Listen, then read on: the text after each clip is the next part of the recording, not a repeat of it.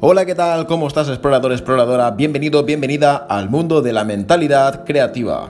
Aunque suene espiritual, abstracto o poco palpable, la mentalidad es la base de todo éxito en la vida. Ya sea en una relación, rendimiento deportivo o en los negocios. En el podcast de hoy te voy a dar 13 tips del libro del arte de la guerra de Sun Tzu. Así que arrancamos.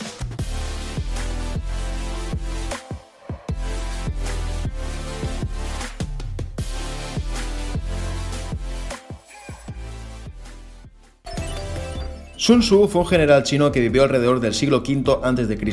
El arte de la guerra es el mejor libro de estrategia de todos los tiempos. La obra del general Sun Tzu no es únicamente un libro de práctica militar, sino un tratado que enseña la estrategia suprema de aplicar con sabiduría el conocimiento de la naturaleza en los momentos de confrontación. Es una obra para comprender las raíces de un conflicto y buscar una solución. Dice Sun Tzu, la mejor victoria es vencer sin combatir. Y también dice, esa es la distinción entre el hombre prudente y el ignorante. Personalmente te recomiendo que compres el libro, lo descargues en PDF y que reflexiones cada capítulo. Si tienes un negocio o te gustaría tenerlo, seguro que le puedes sacar mucha utilidad. Así que ya vamos con los 13 tips. Tip 1 sobre la evaluación. Sun Tzu dice, la guerra es de vital importancia para el Estado. Es el dominio de la vida o de la muerte, el camino hacia la supervivencia o la pérdida del imperio. Es forzoso manejarla bien. Hay que valorar cinco factores. El primero es la doctrina, el segundo el tiempo, el tercero el terreno, el cuarto el mando y el quinto la disciplina. La doctrina significa que el pueblo esté en armonía con su gobernante. El segundo, el tiempo, simboliza el cambio de las estaciones. El tercero, el terreno, representa las posibilidades de supervivencia. El cuarto, el mando, tiene que tener sabiduría, sinceridad, benevolencia, coraje y disciplina. Y el quinto, que es la disciplina, simboliza el orden del ejército. Tip número 2 sobre la iniciación de las acciones. Una vez comenzada la batalla, aunque estés ganando, de continuar por mucho tiempo desanimarás a tus tropas y agotarás todas sus fuerzas. Si mantienes a tu ejército durante mucho tiempo en campaña, tus suministros se agotarán. Como se dice comúnmente, sé rápido como el trueno que retumba antes de que hayas podido taparte los oídos, y veloz como el relámpago que relumbra antes de haber podido pestañear. Por lo tanto, lo más importante en una operación militar es la victoria y no la persistencia. Esta última no es beneficiosa. Un ejército es como el fuego, si no lo apagas se consumirá por sí mismo. Tip número 3 sobre las proposiciones de la victoria y la derrota. Como regla general es mejor conservar a un enemigo intacto que destruirlo, capturar a sus soldados para conquistarlos y dominar a sus jefes. Los guerreros superiores atacan mientras los enemigos están proyectando sus planes. Luego deshacen sus alianzas. Emplea no menos de tres meses en preparar tus artefactos y otros tres para coordinar los recursos para tu asedio. Nunca se debe atacar por cólera y con prisas. Es aconsejable tomarse tiempo en la planificación y coordinación del plan. Si conoces a los demás y te conoces a ti mismo, ni en 100 batallas correrás peligro. Si no conoces a los demás pero te conoces a ti mismo, perderás una batalla y ganarás otra.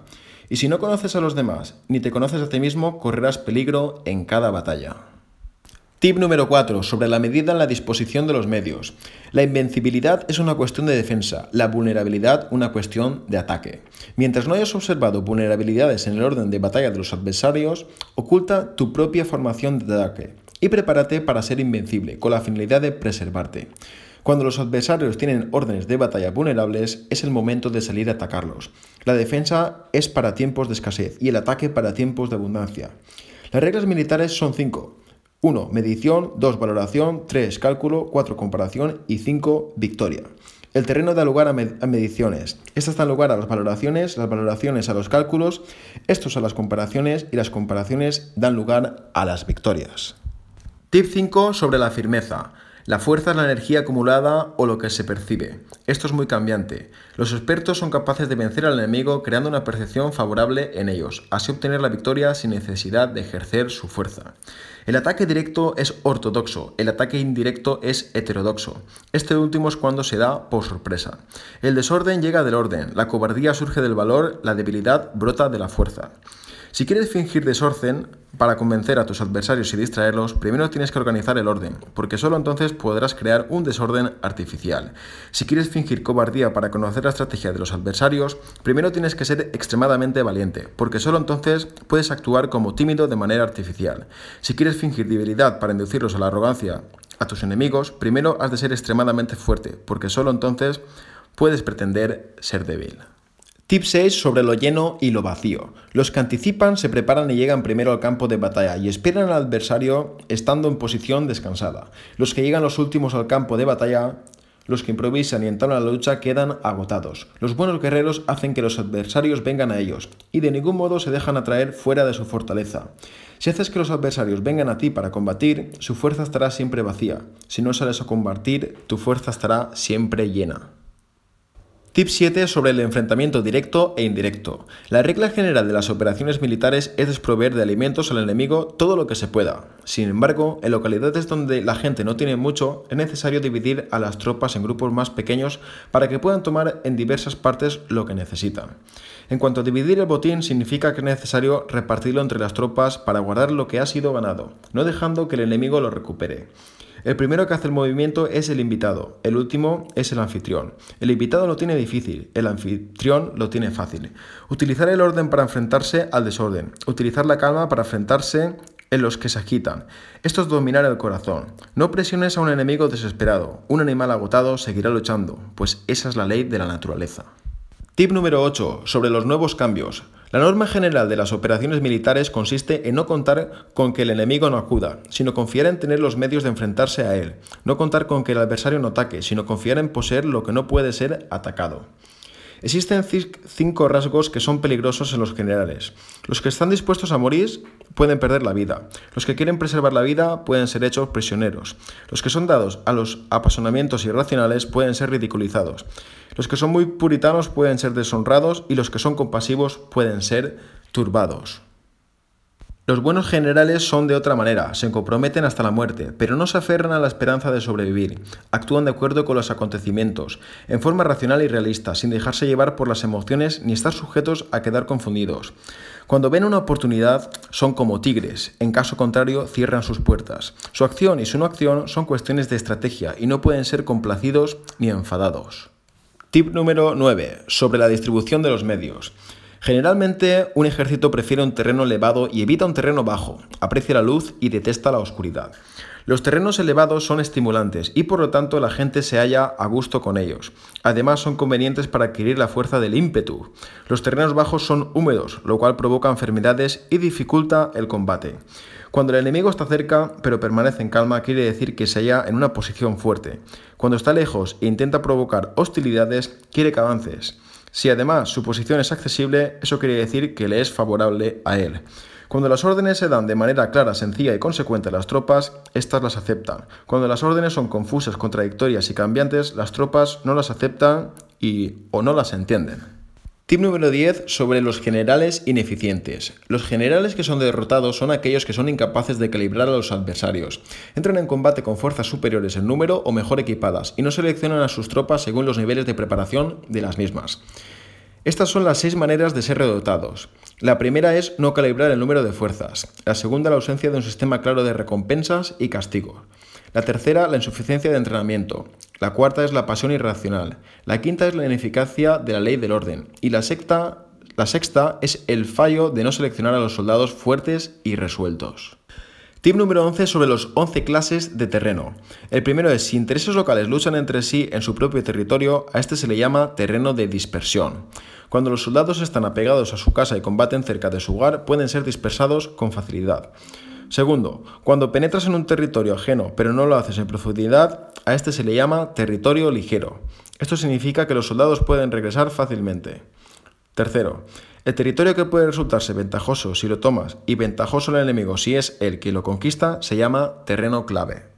Cuarto, un terreno de lucha inevitable es cualquier enclave defensivo o paso estratégico. Quinto, un territorio igualmente accesible para ti y para los demás se llama terreno de comunicación. Sexto, el territorio que está rodeado por tres rivales y es el primero en proporcionar libre acceso a él o a todo el mundo se llama terreno de intersección. Séptimo, el terreno de intersección es aquel en que convergen los principales vías de comunicación, uniéndolas entre sí. Sé el primero en ocuparlo y la gente tendrá que, que ponerse de tu lado. Si lo obtienes, te encontrarás seguro. Si lo pierdes, corres peligro.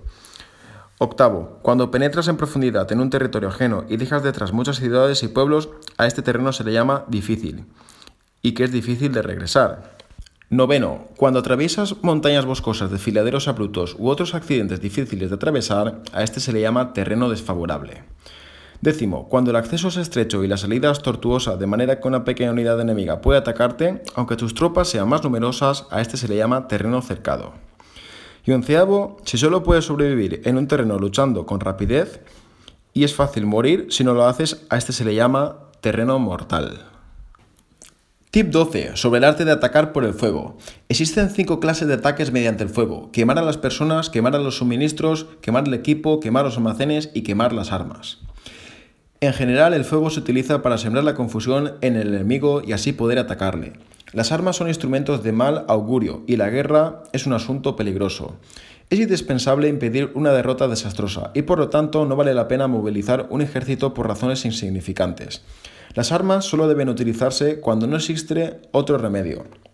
Un gobierno no debe movilizar un ejército por ira y los jefes militares no deben provocar la guerra por cólera. Actúa cuando sea beneficioso. En caso contrario, desiste.